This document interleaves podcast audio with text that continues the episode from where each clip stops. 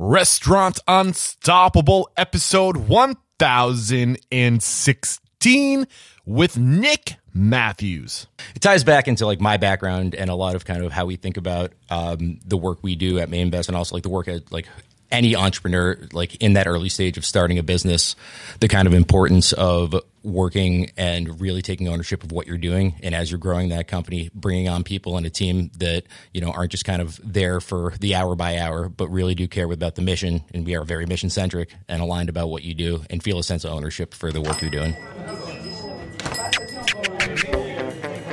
Are you ready for it factors, success stories, failures, and bombs of restaurant industry knowledge?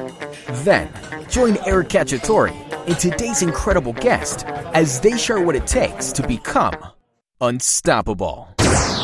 This episode is brought to you by Restaurant Systems Pro, and they are launching their first time ever 60 day pilot program. This is something that's never been done before. This 60 day event is at no cost to you, but it's not for everyone. Fred Langley, CEO of Restaurant Systems Pro, will be leading a group of restaurateurs through the Restaurant System Pro software and setting up the systems for your restaurants. Fred will teach you recipe costing cards, guidance in your books for accounting, cash control, sales forecasting, checklist, budgeting for the entire year, scheduling for profit, more butts and seats, and that's not it. If you are interested in this, head over to www.restaurantunstoppable.com slash RSP. That's RSP for Restaurant Systems Pro. www.restaurantunstoppable.com slash RSP. Restaurants Unstoppable Network is coming back and we are stronger than ever before. So, during the pandemic, I started the network as a way to evolve and adapt. And when things opened back up, I was on the road again. That is my happy place, but there is value in the network. But I knew I couldn't be on the road and do the network at the same time. So I recruited Callan Miola to be our community manager and she is killing it. She is organizing things like I could never have done on my own. And we are getting after it. So if you want to be a part of the conversation, the podcast is the leading edge. We're out there, we're turning over rocks, we're finding leads. The network is where we pull back the layers, we dive deep, but we connect our listeners to the tools, services, and organizations that are being referred to us organically. If you want to be in the network, act now because the first 50 people to sign up will get a free t-shirt. Head over to restaurantunstoppable.com slash whatever the episode number is. Find the link or the banner in the show notes and you will get a 30 day trial to get into the network, get a free shirt. And if you opt into the one year plan, we will throw in a hat and a mug. Thank you in advance. Restaurant owners and operators, you can make a difference in the lives of your staff and their families by supporting CORE, which stands for Children of Restaurant Employees. CORE is a national nonprofit that provides financial grants to food and beverage service employees with children when either the employee, their child, or their partner faces a life altering medical crisis or natural disaster. Not only can you share CORE as a benefit in resource with your staff, you can also donate directly or host a fundraising promotion. CORE critically needs your financial support to continue to provide relief to restaurant employees that qualify for a grant when life does not go as planned. Support of CORE allows you to give back to your employees and restaurant families across the country. Visit coregives.com org to learn more. Together, we can make a difference in the lives of those who serve us daily. With excitement, allow me to introduce to you today's guest, Nick Matthews, CEO of Mainvest. My man, Nick, are you feeling unstoppable today? absolutely Dude, I'm psyched to be here. So you guys reached out and I, I don't always say yes to folks that reach out to me because I really try to let Restaurant Unstoppable be organic. I really try to find my leads from people who have used that service and have can testify on it. But you guys are such a, a young company and it's been how long have you been around now? been around for uh, like three and a half four years So but like again with throughout the pandemic and you're it's been an helping people find money right so what are the odds that at this point that you know people have taken your money and, and have been around for five years and are super successful but i did my research I think you guys had one of my past guests on the show. Does Rachel Miller, Miller sound familiar? Oh, of course. Nightshade. She is yeah. one of your past guests or your past clients or current. Uh, I guess uh, she used the platform, but like all of the businesses that we work with, Yeah. we work with for the long term. So she's Got it. definitely a current client. And you have one of your one of my members of Restaurant Unstoppable Network, Adam from the Fox Den. Oh yeah. Yeah, so I'm like, okay, there's some there's some signs here. I'm finding clues, and honestly, man, if I, I got to be honest, like this is important work that you're doing. Like finding capital, raising capital is one of the hardest things for starting a restaurateur. So I figured there's this this this there's something here. I want so you, you got my interest. I'm here. I cannot wait to dive into main vet, main best, how you guys started, what the story behind the company is, and what my listeners need to know. But let's get that motivational, inspirational, ball rolling with a success quote or mantra. What do you got for us? Uh, be an owner, not a renter. Be an owner, not a renter. Why did you choose that?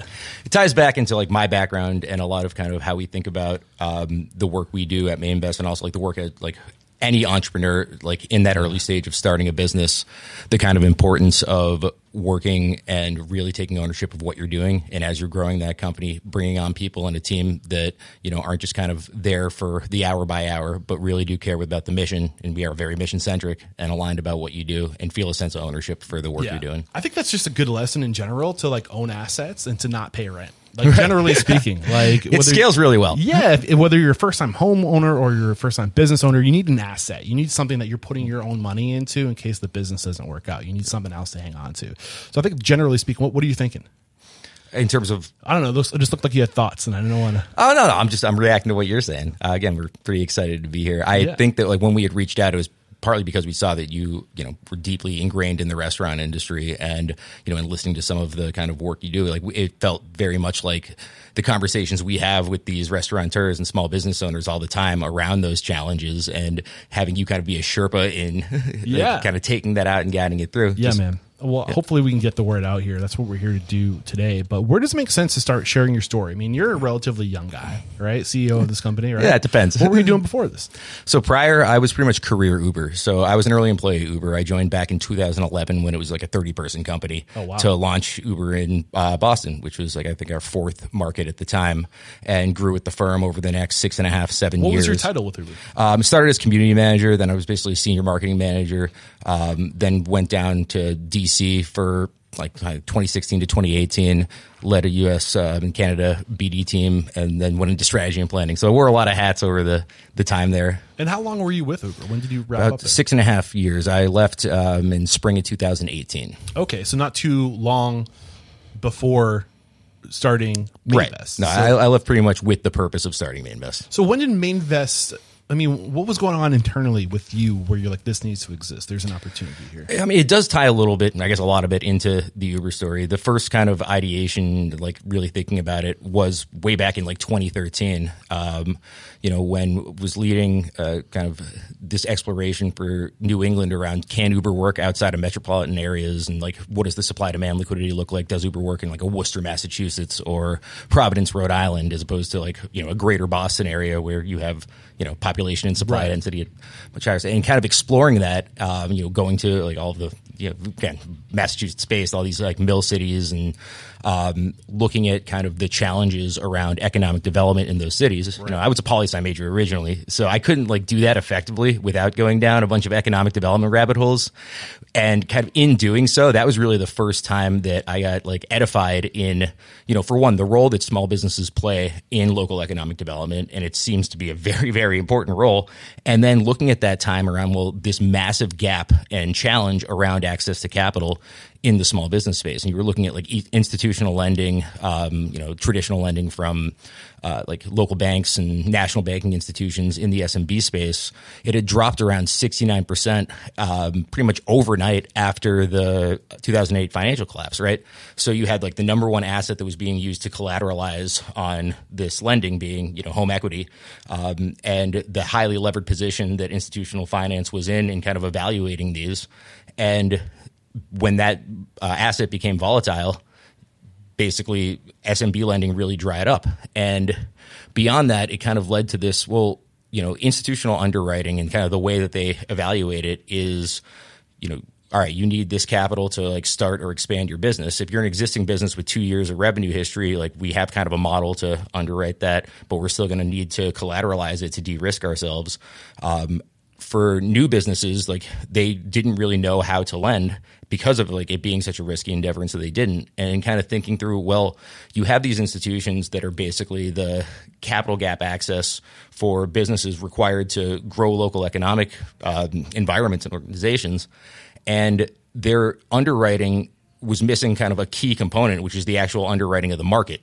And it kind of led to this idea of why, you know, can't communities directly invest in the businesses under the thesis that like when you have the community voting with their wallets, investing in these businesses, the community saying that like I want this business here, I'm going to support this business. It provides that market validation on the front end um, alongside that capital access, and then on the back end, the business is not just getting capital that they need to scale, grow, and build it out, but they also have a bunch of people in the community that are aligned incentive, that are invested with skin in the game, that want that business to succeed. Right. And right. What, what's going through my mind at listening to you talk and thinking about the people that live in these communities who want to put their money someplace that matters to them, there wasn't the the framework that I'm aware of. For like, if you were somebody, an individual doing well, and you had excess income and you wanted to invest it, you're likely going to go to the stocks. Right. You know, like that's because there's the framing that exists. There's the path of least resistance to to put your money someplace and have a, a fairly good bet. Exactly. Right. But would people put their money in other places if there was the framing that exists to make it easy?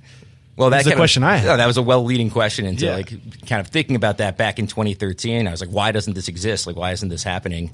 And then in kind of digging in further, edifying myself on you know federal securities regulations, it was like, wow, there's a really stringent um, kind of framework in place that's been around since the Securities Act in 1934 um, that limits the ability for businesses to go out and solicit uh, like for investment. Yeah. Um, and rightly so in many cases in terms of like investor protections um, on one end, but also like it limited the type of person that could go and invest in these businesses. If you wanted to invest in a business at that point in time, um, for one, like you had to be like directly connected with Right. the business. You had to have somebody And pitch you. and you had to have a million dollars in net um, net assets, excluding your primary residence, Right. or two hundred fifty thousand. Like the accredited investor um, designation that was put in place back in nineteen thirty four, and basically limits to like six or seven percent, probably less at this point if we're looking at the growing wealth gap of the U.S. population being able to even participate in that.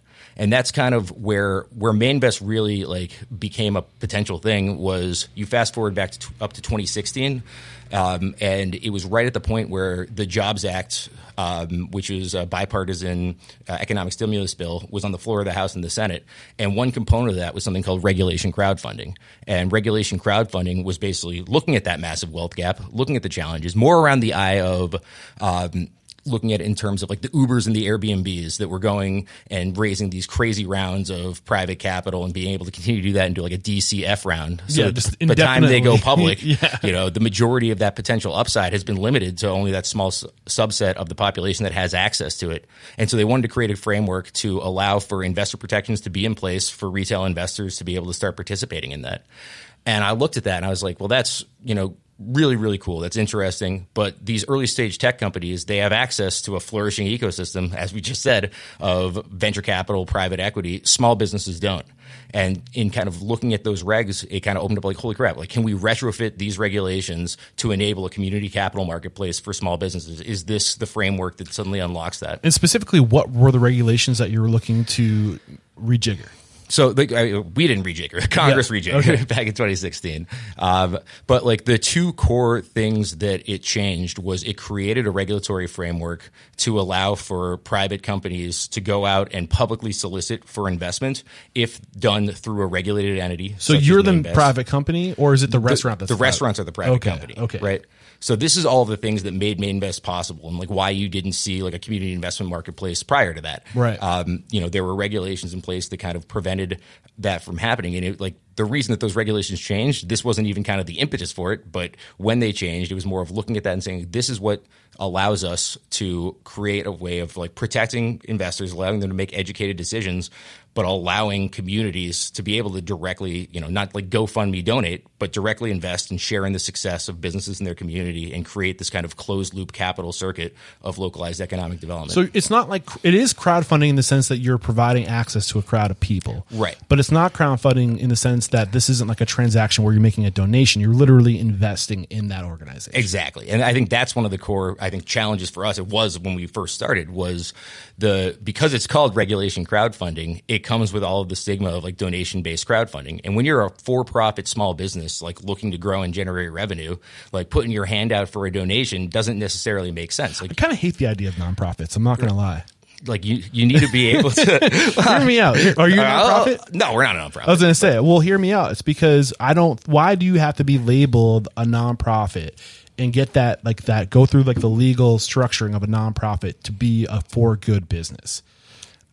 You know what I'm saying? Why not just call it caption or cautious cap? Wow, conscious capitalism. You know, like why can't we just? Why can't it just be good to do good business and have that be a staple of doing business? I mean, I think that that's definitely one of the challenges around uh, how people are currently like thinking about like you talk about like corporations and this idea of like you can't do both is ridiculous to Yeah. me, and that's where in like the idea of starting a mission focused company that's still a company and that's designed to drive economic growth for all the people working here as well as for the businesses that we support um, like being able to be viable in the sense of having long-term ability to profit and have its like sustainable business model is in a way like what allows something like that to exist. Yes. Uh, I mean, the mission statement here at Restaurant Unstoppable is to inspire, empower, and transform the industry.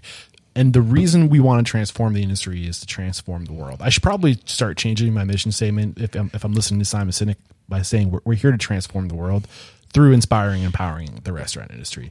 And that, that's one of the big reasons why I wanted to talk to you. And I think one of the reasons and how we're going to transform the world is by changing values and not making business about winning or losing, but about doing good. And, you know, like what is your social impact? And how do we label social status by measuring the level of social impact people have, you know?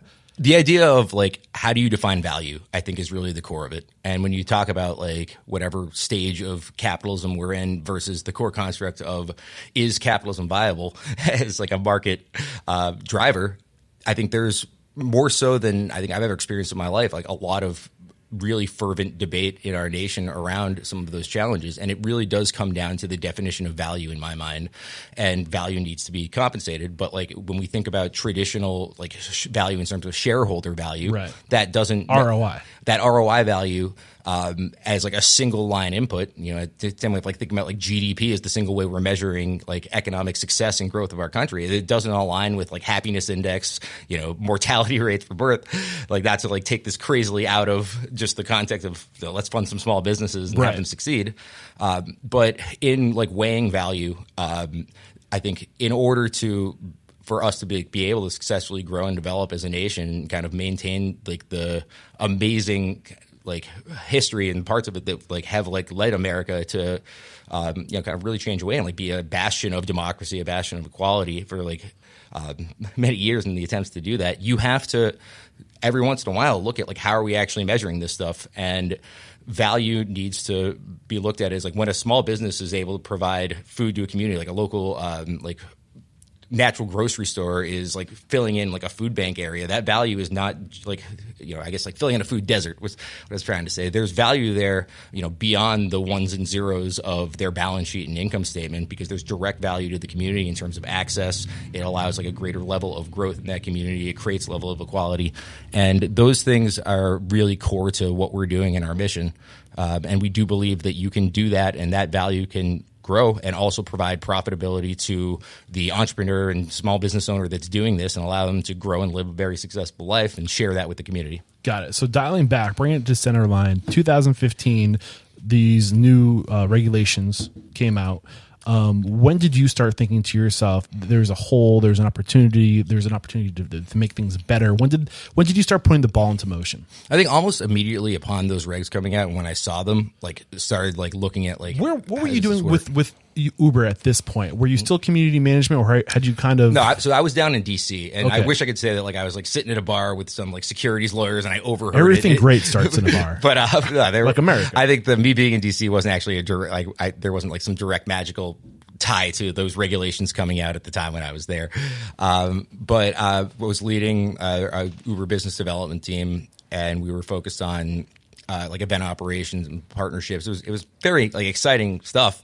But like seeing those regulations, it just like started to like eat and spin in the back of my mind of like you know this kind of concept around community capital and you know solving capital access gaps for small businesses driving local economic development. Is this the thing? Like does this suddenly like is this the unlock? Does it allow you to do something like that? And you know over the next couple of years just got like more and more into it until around 2018 when i was like ready to go and was like you know what? I'm going to do this. We got to do this and left uber to start building this thing. So in 2018, what was the vision of this this thing that you're you have echoing in your your head? Honestly, I'm proud to say this pretty pretty close to where we're at right now. Um, it was funny, like we just went through an exercise with the team where we dug back into this 2018 vision. That's why we kinda them down, right? To keep us honest later to on. keep us honest. And it was really about like, can we build out a framework that aligns incentives with communities and the small businesses there to be able to unlock capital and drive local capital, local capital, local local capital, local businesses, local returns from that capital in staying in the community and what does that snowball into in terms of accelerating local economic development? Now i think the one thing in that wasn't in that vision deck was uh, a pandemic. Uh, but Nobody had that in their vision. I, I, i'd be very impressed if someone did. I did see like uh, I think it was like Wimbledon back in like 2013 had the foresight to actually get pandemic insurance. Oh, really? And they were paying like two mil a year for it over the next eight years, and it like paid out like 114 million quid. Um, and I was like, wow, they that Someone- was someone their their lawyer? their, risk management there. Like I'm, that was impressive. But no, most people know. Oh man. So I think now's a good time to take a break to thank our sponsors and we'll be right back to talk about, you know, what happened thereafter once the vision was shared. What how did you make this into reality?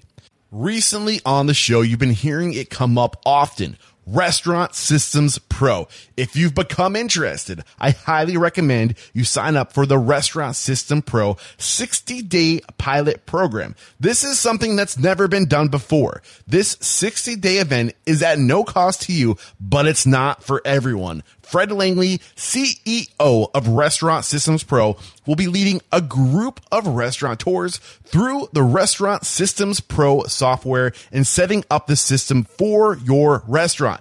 Fred will be leading the training, supporting you and holding you accountable. Typically, this costs $10,000 a month to have Fred in your restaurant, but during this no cost to you 60 day training, he will be teaching you every process he does during the group coaching sessions and nothing will be held back. During the 60 days, Fred will walk you through the Restaurant Systems Pro process and help you crush the following goals recipe costing cards, guidance in your books for accounting, cash control, sales forecasting with accuracy, checklist, budgeting for the entire year, scheduling for profit, more butts in seats, and that's not it. Often, the team at Restaurant Systems Pro helps restaurateurs out pro bono because their hearts go out to these folks. I mean, it's hard out there, but because of that, a lot of the time these restaurateurs don't follow through because they have no skin in the game. For that reason, there is an application process. Only those serious about making change in their operation will be accepted into this program. Are you interested? Then go to restaurantunstoppable.com slash RSP. That's RSP for Restaurant Systems Pro. Restaurantunstoppable.com slash RSP. We're back. Um, so let's talk about the past what now five years really from 2018 to current what what has the evolution what were your what were your challenges like how did you overcome those challenges For sure. I think the initial, the the biggest like first challenge was the education piece around something like this is super unique. Educating who? Educating the business owners. Um, and when you're a small business owner and you know you're back in 2018, you're thinking about like how am I going to fund this business? Um, there was a there's a reason they call it institutional capital. It was a Yeah. pretty finite amount of options in terms of how to do that.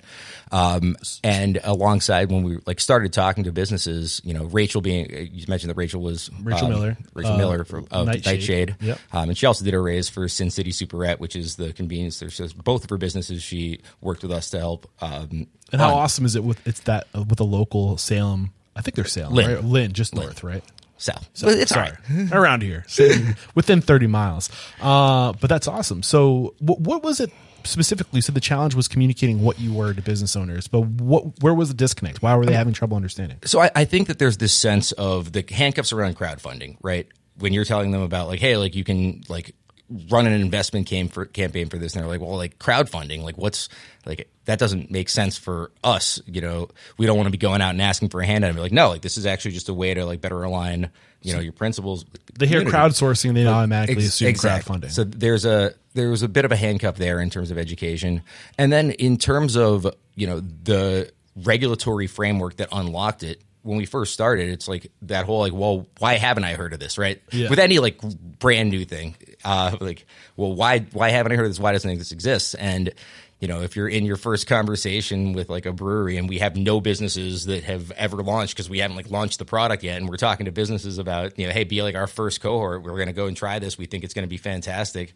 Um, like there's just there was a lot to kind of explain like like to di- dive into you know well let's talk about the regulations. If you're interested you have like a 680 page um, you know commented congress file that like digs into all of these. It it was a lot i think in you know what do you actually boil it down to? Because we wanted to make sure that people actually understood it and that kind of our learning of like what is actually important to understand and making sure that a business goes and launches on the platform is fully equipped for this entire journey of going out raising capital from their community when it works it's amazing but like that feeling of self-doubt was like another big challenge i think on the business side is like well do people even Right. really want to invest in me what if people don't want to invest in me Right, you go through all these motions and then it's crickets. Right. right. And- well, what about finding the actual crowd? Because I'm assuming you need an audience of people on Mainvest, right, to see like how do you get access to those people? So as we've continued to grow, like people that are like investor base, like Mainvest does have an investor base, and that investor base is primarily built of people that have invested in previous businesses on the platform.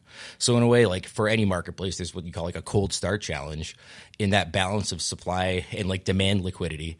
You know, the cold start challenge early on was we didn't have anyone on either side of the marketplace. And if you think about like a chicken or the egg, like you can't have a bunch of investors without any, anything to invest in. It starts with the businesses. And so as we've grown and built that community, the reason that people come back and like change from a you know Nightshade Noodle Bar investor into a main investor is because they see it work and because you know there's other businesses that then come on that are in the community and like they come back to the platform they see that that creates a cycle but for the businesses themselves in terms of that crowd it is a hybrid and like a big part of our job beyond just like doing the working with the businesses around the regulatory compliance of launching an investment campaign is about equipping them empowering them with all the tools and tactics to go out and go out to their community and raise capital and clearly explain to them like this is what we're doing. This is our pitch. This is our mission. This is how we think we're going to do it. This is why we believe that with your support and help like not just us but you are going to be able to share in this success Yeah, I want to get dive into what that process looks like. If I'm like if I'm listening to this and I'm like I'm interested in, in checking out Mainvest, I want maybe I can find some uh, investors in my community. Or is it limited to your community, or could, could so you? it's it's not limited but it definitely 100% of the time 80-20 starts rule? starts with your community Yeah, eighty percent of your revenue comes from the the twenty percent that's probably most close. Ours ends up being like uh, 60 40. Okay. Um, I think blended across. So 60% from, of- from the community, of the- 40% from more like continued investment. Got it, got but, it.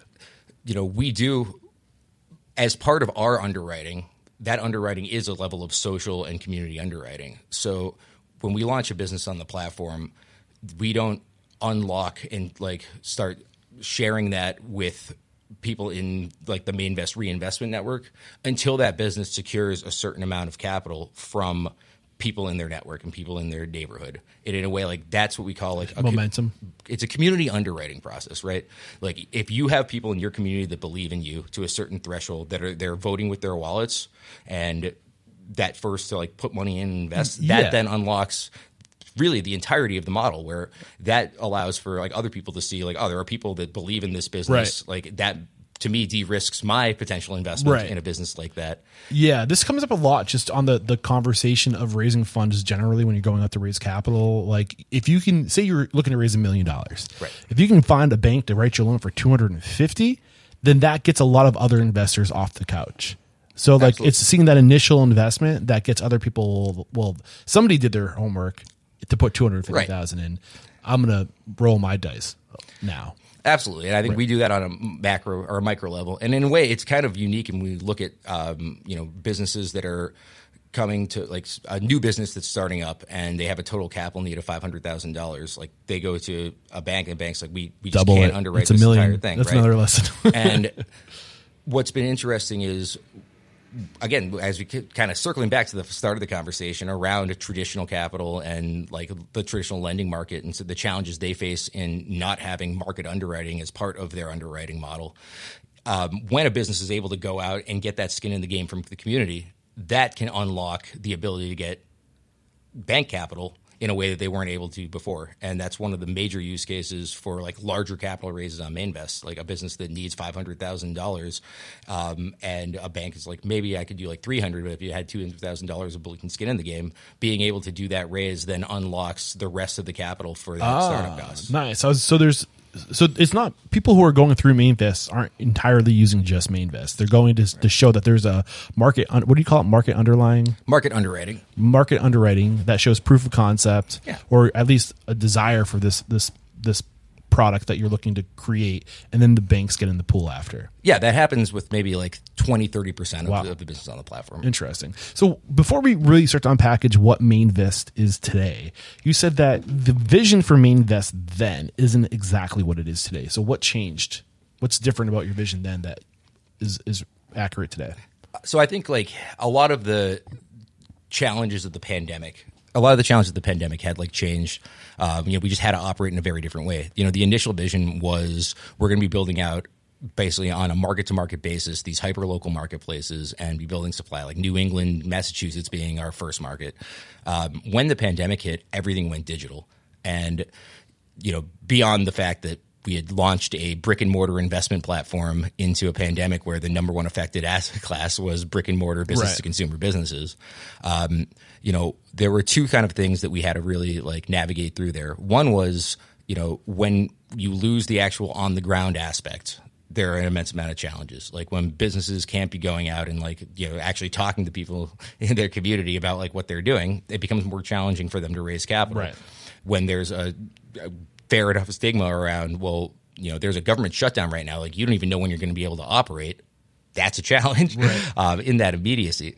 But for us, that kind of naturally led for over the course of the pandemic with that digital. Um, you know, the brick and mortar roots became like a little less so. The market expansion from us having launched businesses in two states prior to March of 2020, post the, the next two years, we launched businesses in 46 states. Wow. Um, and a lot of that was just from the natural inbound of businesses that were navigating and becoming like, edified to a product like this during the pandemic. Yeah, it was actually almost a blessing because people had- had time to slow down and see what's out there. There, yeah, there were some. The other challenge that came with that was we had to make a decision around: are we an investment platform or a relief platform? And when we looked at the breadth of you know having 10 to 100x increase in you know monthly businesses coming in interested for one the sorting process there became incredibly challenging. But for two like you know there were businesses that you'd have a conversation with and they're like we need $30,000 to keep the lights on for the next month. And it's like well the risk of with that $30,000 you being able to make it out of this like this might be able to help but is this an investment opportunity? Right. and that was I think kind of one of the most challenging parts um, you know in terms of our resourcing and making that decision because you know I guess adversely to what we were talking about earlier, like during the pandemic, the idea of donating to businesses that you love in your community to keep them alive, I think held the most validity and strength. Um, but when you have something that's like an investment and you're kind of saying like not promissorily, but like my plan here is to return you this amount of capital plus like your initial return for you supporting us. Um, when there's that kind of uncertainty in a pandemic, you know, we, we had to things be, down. it slows things down. We had Yeah. to be super careful about, you know, how we thought about it. Well, I'm curious about this. I think it's something that gets a lot of people in trouble is they they think that the starting point is a brick and mortar today, and I think that that was true for the most part. But because of I think Mainvest is a perfect example of the the new tools and resources and ecosystems through which we have at our disposal to to grow. Um, you don't have to go for a brick and mortar today. You can try to get funding for you know a ghost kitchen, which is still a, a very real business, right? That you need assets for, like a space to, you can go raise money to get started. And a, a start can be a ghost kitchen, right? So don't, I don't know, like, why not?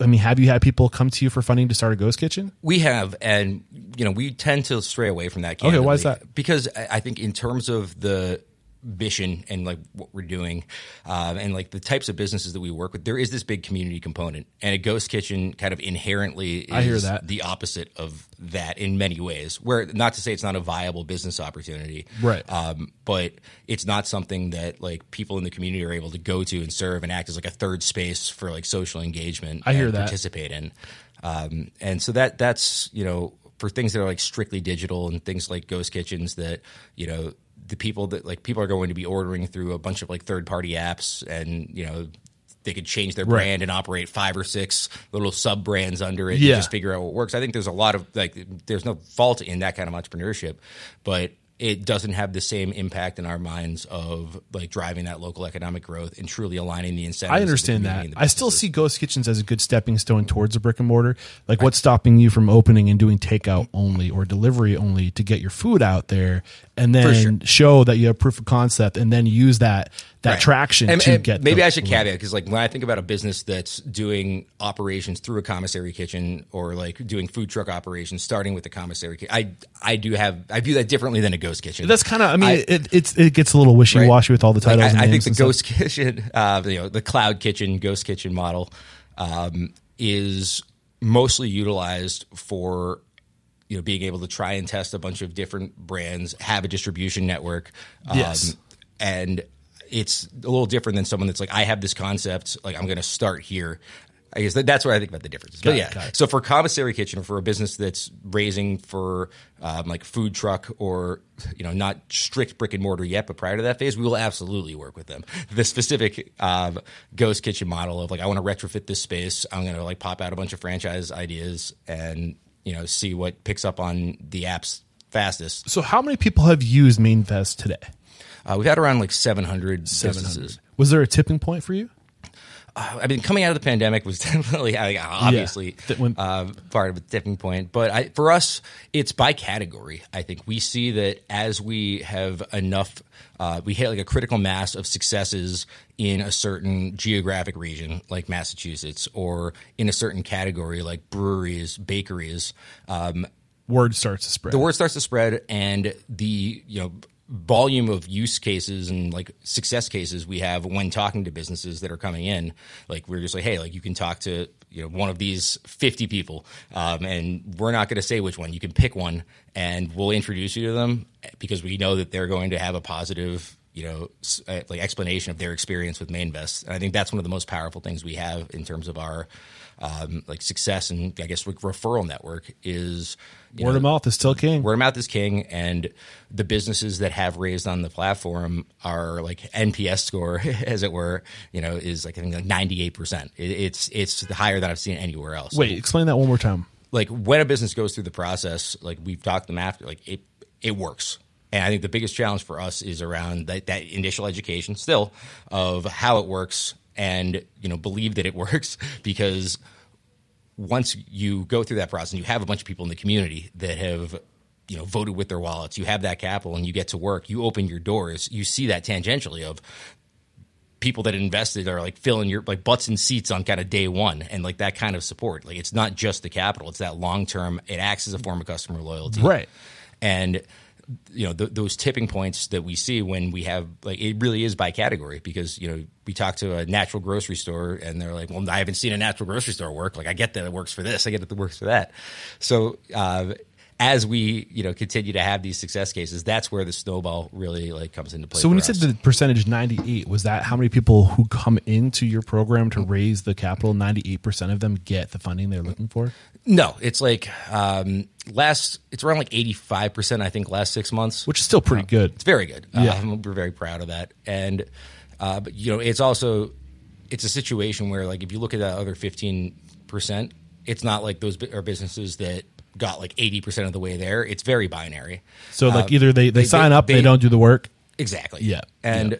you know, we're trying to be very intent with that because you know the way our compensation is structured is absolutely aligned with like our mission of you know this kind of aligned interests. Like we don't have any upfront fees for using the service. The only time that Mainvest takes our revenue is when a business has successfully closed their offering.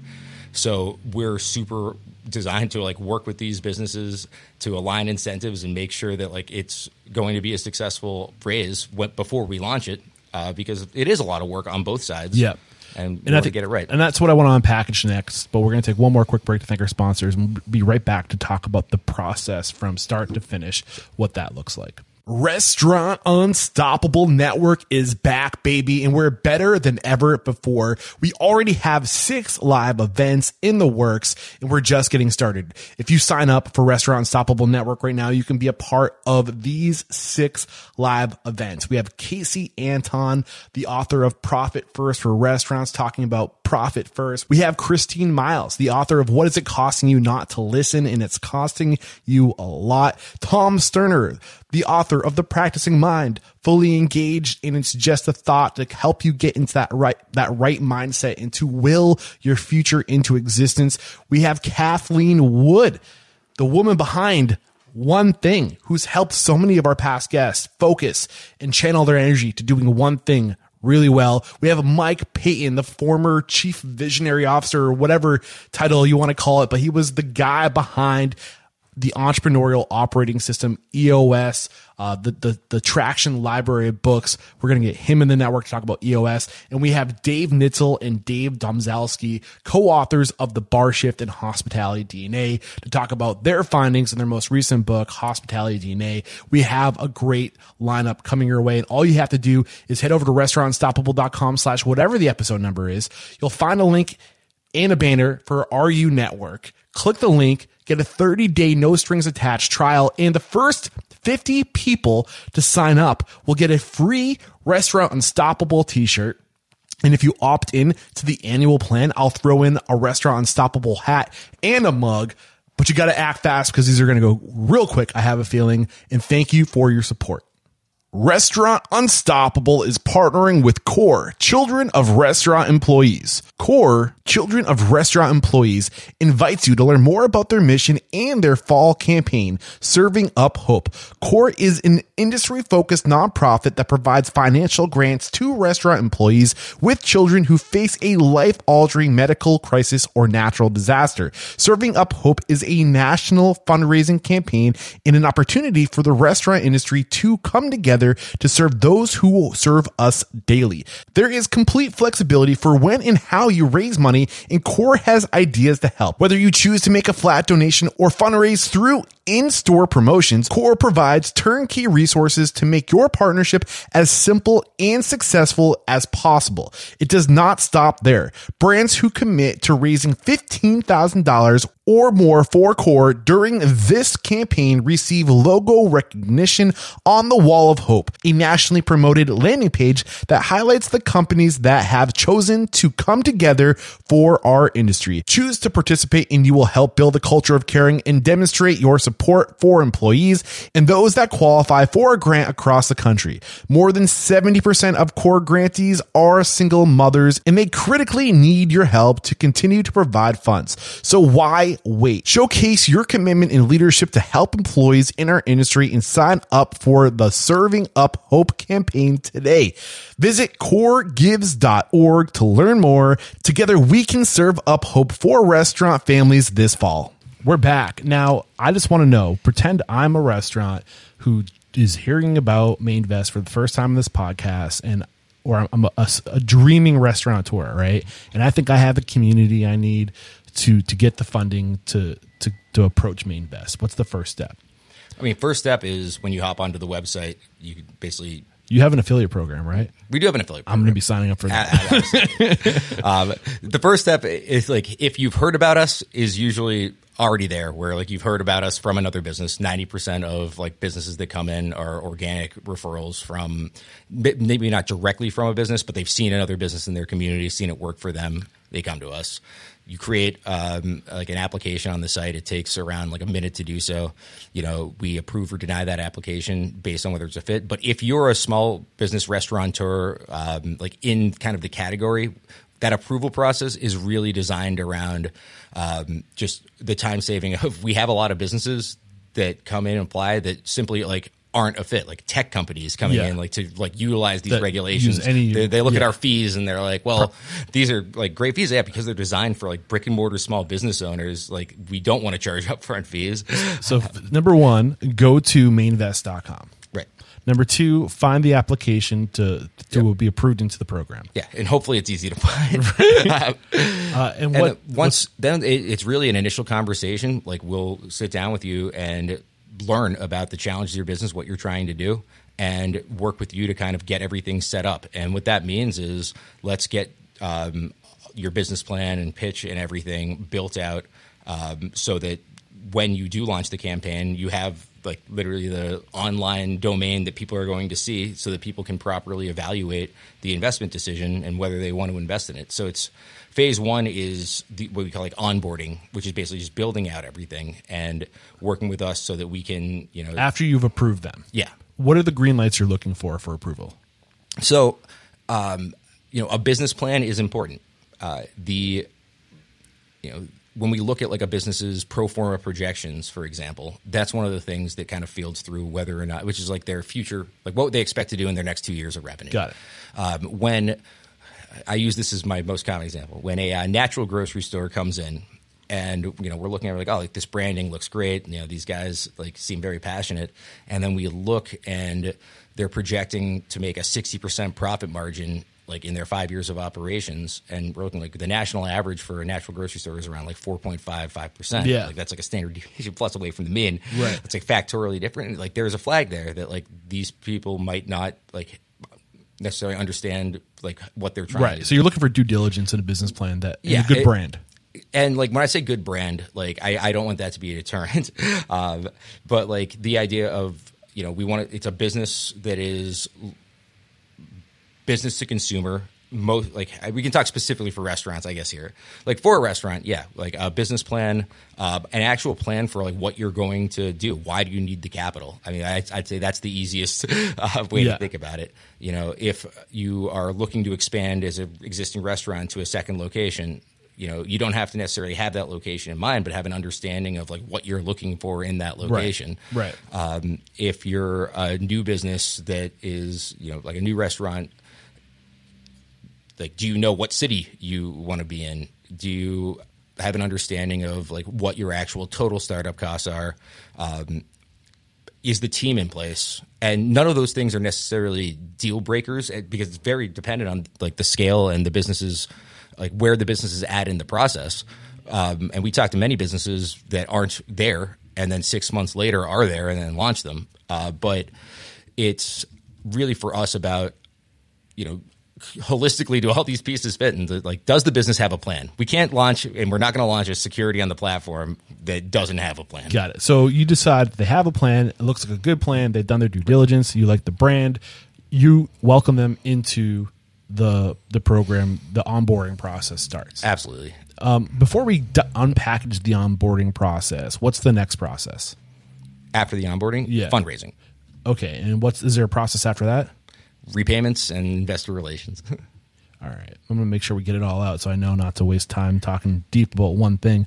Uh, so repayments and then uh, investor relation. What do you say?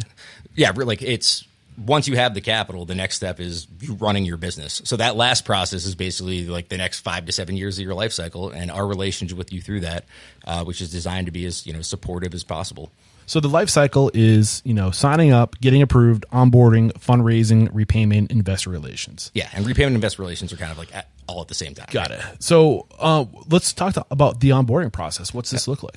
So like we're collecting again like your pro forma financials. Um, we're working with you to build out the structuring of the terms. Like what are you going to actually offer people? And that's something that we definitely do help with in terms of like understanding the mechanisms of how you know uh, investment security works. And like for you know, Mainvest, we predominantly use something called the revenue sharing note that we built out bespokely for this, where you're paying back your community and your investors as a percentage of your gross revenue quarterly up until a total amount of principal plus return is hit. So basically, you're setting a cap. Like I'm going to pay back $150,000 off of $100,000 raised over the next five years.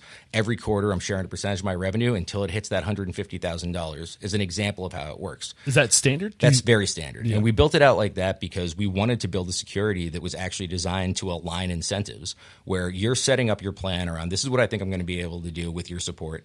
Um, you know, every quarter there's a bunch of seasonality there's challenges with businesses. If you generate a little bit less revenue in that quarter you don't want to be stuck paying the same principal plus interest fixed payment from a term loan. So these people aren't investing in equity. They're investing no. in profit share. They're investing in a revenue until share. they get their roi until they get their roi Got and so the way to think about it you know over the course of the history of the platform been averaging like a 12.5% like cash on cash return annualized which we feel very proud of as a thesis proof of the concept especially with uh, portfolio of businesses, 85% food, bev, and hospitality with two years of their life cycle, a pandemic. Yeah. Um, so you, sh- you shared, it sounded like you shared the, the most common model as, in terms of re- the repayment model you coach people through yep. and as far as how to set that up. Is exactly. there anything that we missed? Um, for like the onboarding portion? Well, yeah. What happens after you get the repayment plan modeled? So like, we work with them to take you know their story projections um, business plan and kind of put that into like a consumable format so that when they send it out to their community their community can actually understand it and see what they're investing so, in. so you help them create the assets they yeah. need to promote the campaign? Yeah. And does that live anywhere? Do you help with pushing this out or do you what's that look like? So once we have everything ready they review it all. We work with them. We file it with the sec and that actually unlocks their ability to go out and raise capital. And the campaign launches for their community. They have a link anyone they share it with can go to and evaluate the investment opportunity, understand the risks, the rewards, the potential returns, and make a decision to invest in that. So the link goes back to Mainvest, where you're hosting basically. Exactly. We're hosting pitch, all these pitches, the information. Uh, we're hosting their like um, regulatory disclosures, their you know financial information, uh, their plan basically, so that when they send it to their community, their community can actually evaluate it and make an educated decision on whether they want to support it or not. Can you go into detail about what helping them with creating the pitch looks like? How involved do you get in branding and packaging this pitch? So we definitely don't get too involved in the actual creation of assets. It's more of we work with them to take their assets and put it into the format that makes sense. We work with them around like Story making line. sure that the story that they're saying makes sense and aligns with their actual plan. So you coach them on the content to make that will help resonate with the investor. Right. Right. Got but like we're not building business plans. But you're not out there with cameras. No. Got it. Uh, okay. On t- in terms of the onboarding, so you have the repayment plan model. You help coach through creating the assets, and you host all of the information you right and we you create the marketplace essentially we basically take everything for them to be hosted on the marketplace and to have that done in a regulatory compliant way put that together for them and file that with the SEC so that when someone is looking at it, they're able to evaluate the opportunity. Once it's filed, we launch that campaign for their community. So then they go out to their community. That's what I talked earlier. You know, we work with them in terms of you know the best you know. Uh, you know, marketing content, like how to actually position it, um, you know, commonly asked questions, how to think about like the different avenues of people that you can reach out to and to get the word out. To get the word out. So this, I feel like we're starting to fun, spill over into the actual exactly. fundraising aspect of things. Right. So the fundraising, you kind of provide a framework of best practices and coaching. It sounds like correct. Anything more than that? So once the business um, hits that, right, like the social underwriting that's when the things that Mainvest can do like unlock beyond just like the coaching and support.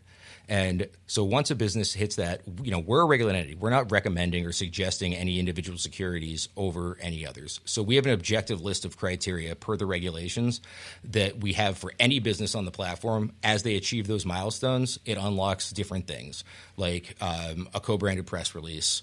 Uh, like a direct email to the investor base. So that is a little uh, crowdsource esque, where there's like like there's milestones and like uh, almost like um. So when you're doing like GoFundMe, like you have to think about what are beyond the ROI. What are the other assets we can like the recognition that we can offer, and it, it, we we release. Is it like like how does that how do you structure that like the actual like the tiers?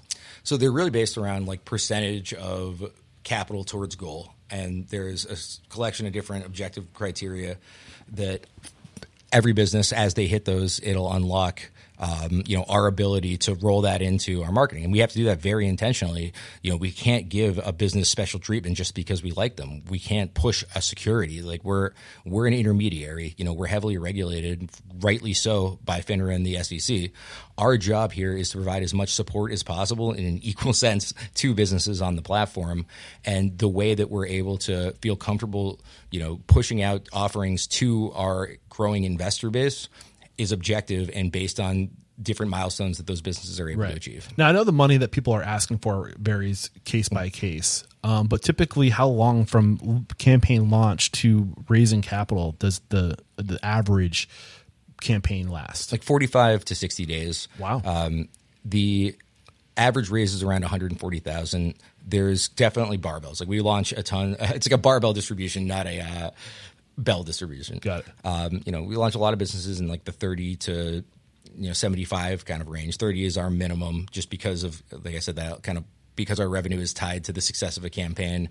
We we do take a lot of risk up front when we're launching a business, um, and so want to make sure that you know the economics do need to make sense for us as well because we are a for-profit business. Um, and then we've had businesses raise you know up to like 1.235, which is a specific regulatory number million um, on the platform. The average that it kind of averages out to 140, and it also is kind of by type of business, right? Like for restaurants, I think it's around 100 is the average. 100 uh, people ask for 100,000, like are looking for 100,000. Okay. Um, so they're not looking to open with that, but they're looking to get over a hurdle with it or something. Yeah, it, it's or they have you know they, they're putting a portion of their skin in the game. Uh, They've raised a big portion. They're looking for a little bit much to get a little yeah, more. I mean, or maybe even this is just a good way to draw attention to your, your brand too. And that, that is that is the big yeah. like other aspect that we haven't even talked about. You know, yeah. the if you think about the value of Mainvest to a business, I think why we have that 98% like NPS score of businesses being happy after going through this process. Um, and you know, 30% of businesses we've launched since the beginning have already come back for second or third launches and make this their like sole way that they're going to access capital in the future is because it's not just working capital up front. It's not just community loan on the side. It's this combination of like awareness, buy-in, impact in a community that like cycles and businesses that raise on Mainvest, you know, our default rate is four times lower than SBA back lending during the same period of time during the pandemic. Our business closure rate is one tenth the national average. Wow. These are businesses that go out and they're getting that community like the support of the community. That like that was the core thesis, and I said the silver lining of the pandemic for us was it was a pressure test far and wide of that thesis. They coming out the other side and looking at these success cases. You can talk about Rachel. You can talk about the Fox Den. Um, you know, there's over hundred others in Massachusetts alone that we've worked with over the last couple of years that have allowed us to feel like you know, despite all these challenges, like this is working. This makes sense. And every single business we get to talk to and work with is kind of expanding on that and building on that network of successful entrepreneurs. Got it. So, um, we talked about onboarding. We talked about the fundraising. Any other elements from fundraising before we wrap up with repayment and investor relations? Um, no, I mean, like again, the average fundraising is like forty-five to sixty days. At like for if you're raising like thirty to seventy-five, like that's a thirty-day raise. Uh, so it, it, does kind of come into these cohorts. I um, don't want to be too prescriptive on it, uh, but once you successfully raise, that goes into the repayments and you know you're taking you know this support and capital from a bunch of people in your community a bunch of potential main investors as well you know businesses are raising they have maybe 100 to 500 people that have invested in this depending on how much capital they're raising we play a big role there. Like that doesn't work if okay, cool. Now every three months I'm writing 150 checks and I have to distribute them. Like That's a lot of work. so, we work with businesses around that repayments process. So what's that look like? How, how do you work? What do you mean by you work? So every quarter, once you close, business reports to us their gross revenue, and we pr- pro rata distribute for them that percentage of revenue through the ACH rails into all the investors. So we handle repayments and the actual process for that for the businesses. Um, the platform also acts as an investor relations platform, so they're able to have that all of like the information, um, emails, and everything of all the people that invested, and they can use them as like an update channel and tell them like this is what we're doing. You know, we're excited to be expanding to like this location, or we're going to be launching like this like Thursday night. Uh, Poke like Poke Bowl thing, I, just random examples. Um, they're that base of investors. They have the ability to use them as a marketing channel, and the investors are incentivized to Yeah. be sharing and evangelizing for Right. the businesses. Right. Um, you know, they can also, and like we totally encourage this. It's like we're not gating that's the platform. I want to be clear. Like they have the ability to just roll those people into their, you know, Mailchimp or whatever marketing they utilize. Uh, but it's more of a a lot of small businesses don't necessarily have like that, you know, fully built out like drip marketing campaigns Right. and that kind of stuff. Exactly. So it, it operates as kind of an entry point into that. Um, and for businesses that didn't have, you know, an initial customer list and customer base, gives them a great starting point. Right. So you're taking so they're basically as cash is coming in, they have their income account, gross revenue, money in, you're taking a cut of that gross revenue percentage to pay back the investors. Exactly. So do you get involved with like fiscal responsibility or as far as coaching and like getting them to make sure that they're like, hey, you know, if you put aside five percent of your total gross to pay back your investors, like are you putting that in a check a separate checking account to make sure you have the money to pay back your investors? Th- that feeds way back into that first part of the process when I talked about the, you know, working through the pricing of the security with the businesses. Yeah. Like in that process, we're going through that model and be like, hey, this is what this is going to look like. Like based on your projections, if this is going to be your revenue, this is your net profit, you know, you need to be like pricing this to make sure that you're able to service the debt or else it's not going to make sense. Right. And we are only launching businesses that the ec- economics of that makes sense. So typically, say I'm I I'm I'm aiming for fifteen percent profit. Like I'm I have a really profitable model, and I want to do fifteen percent profit. Well, let's just make it ten percent for easy math. Of that ten percent profit that I'm planning on making, what percentage of that do you recommend people put aside for? It really depends on what their gross revenue share is. Like we, Yeah. we kind of know that ahead of time, right? So because it's tied to like gross revenue, it's going to usually be a much smaller percentage. Uh, businesses are like anywhere from like 0.5 to maybe like 4.5 percent of gross revenue over a period of time, and it varies based on the you know the actual economic and operating model of the business in the category.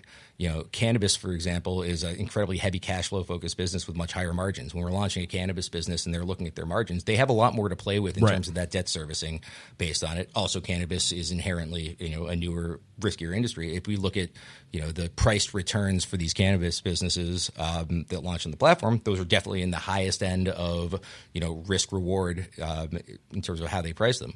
For a restaurant that's a new operator that's launching their first location, and you know maybe they like had worked like back at, back of house um, at a restaurant for a while, they have some restaurant experience, but this is their first time launching a restaurant.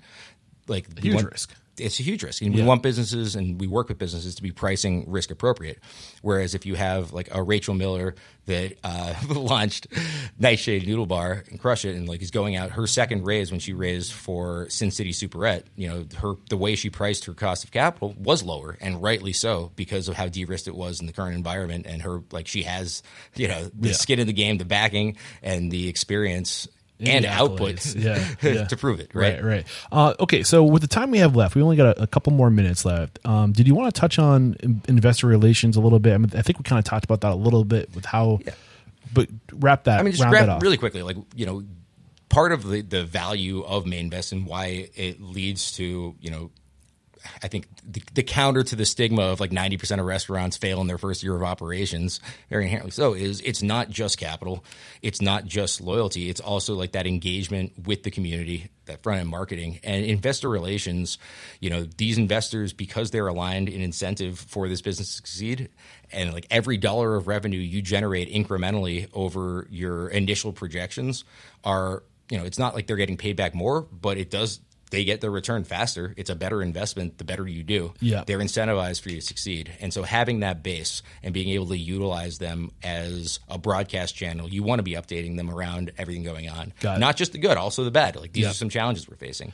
And we've had businesses that, you know, we see it naturally happening. We have uh, there's a cookie place that uh, was able to secure a, you know, procurement deal with a local college because one of the investors like was like this is amazing like I, I want to connect you and like actually act as like building blocks and as like business development because of that aligned incentive Yeah, man. Um, I I I could honestly continue talking to you, but I want to respect your time. I know you got a meeting on the heels of this. So, uh, before we say goodbye, um, we like to wrap up, uh, by calling somebody out. So as an industry, as a, as a, as Mainvest is well tapped into the world of restaurants, who has, like, who do you think I should get on the show? Who do you respect and admire? Somebody who's just doing an amazing job, who's really turning the industry upside down and who has something, a story to share. this is so tough for me because you're gonna make me play like. I, I it's tough because I can't play favorites um, i mean there look again we've worked with know, 600 700 like i think 700 plus like launch businesses we got this amazing group of businesses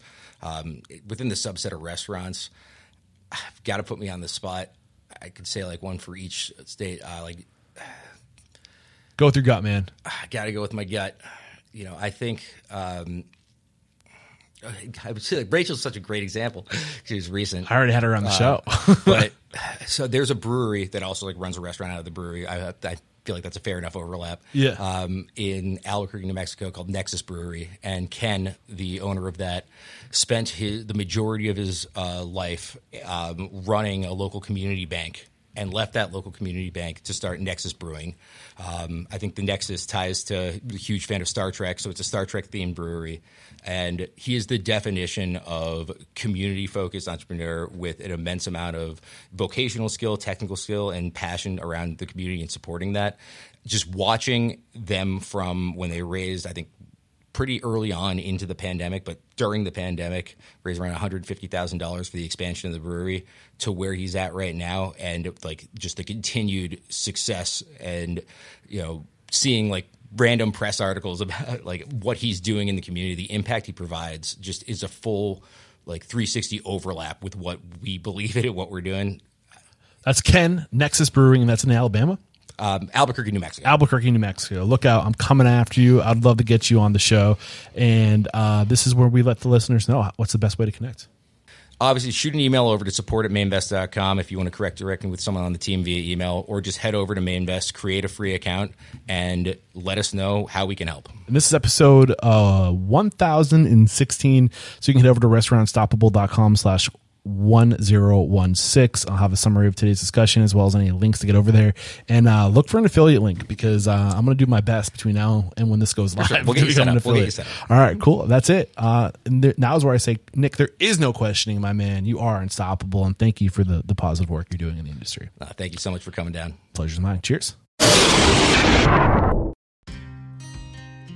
There's another episode wrapped up here at Restaurant Unstoppable. Special thanks to our guest today, Nick Matthews, for coming on the show and talking to us about Mainvest. And this company, um, you know, they reached out to me not that long ago. I, I'm always very hesitant about featuring companies on the show that haven't first been referred to me organically, but I got to digging and looking into this company because I sincerely believe in what they're trying to do, and it just so much aligns with what we're trying to do here at Restaurant Unstoppable, which is transform the industry, and we do that by getting creative and finding alternative resources and ways to execute our vision. And I love this idea of getting investment from your community.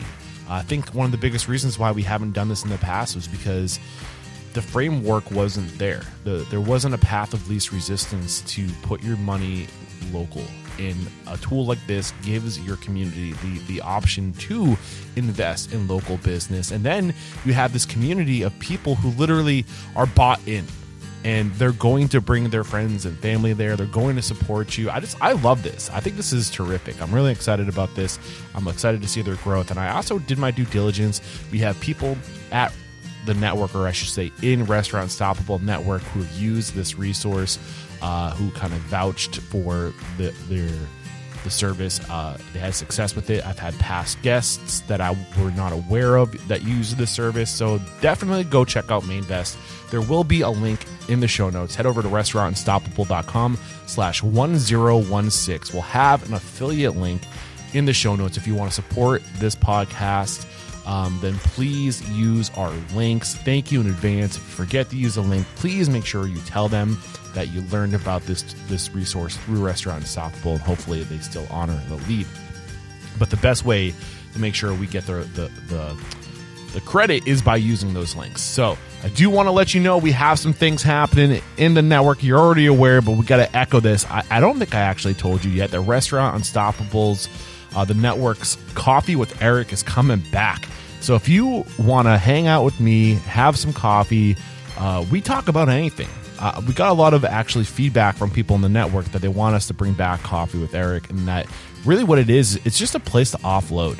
It's a place to get it out, to have people there that are ready to listen to, and you know, are we going to give you exactly what you need to hear? Not always. Who knows? Maybe we don't have your answer, but just being able to get your thoughts out, to work through your thoughts and have other people who get it is so powerful. It's so comforting. And if you just want to be able to hang out with other restaurant owners across the nation and get your thoughts out and have you know people to share perspective and feedback and there's there's there's strength in numbers and we're here for you so starting um, um this monday actually sorry i should say next monday at 3 p.m. If you want to hang out with me and a few other people in the network and shoot the shit, um, we're going to be there. And uh, hopefully we do this like once a month. Uh, then also on the 21st at 3.30 p.m. we have Christine Miles coming into the network to talk about the recipe for making a lasting impact on your restaurant through listening. If you did not catch my episode with Christine Miles uh, on you know, how to become a better listener, you're missing out. Uh, listening is the majority of communication. If you're not a good listener, you're missing out. We're going to dive into how to become a better listener in that workshop. So RSVP. Uh, I think we actually have maybe a couple more books left. Um, oh, maybe. we might have one more book left. So head over and RSVP to that workshop if you want to get a free copy of Christine Miles' book. All right, that's it for today. Thanks for sticking around this long. Until next time, peace out.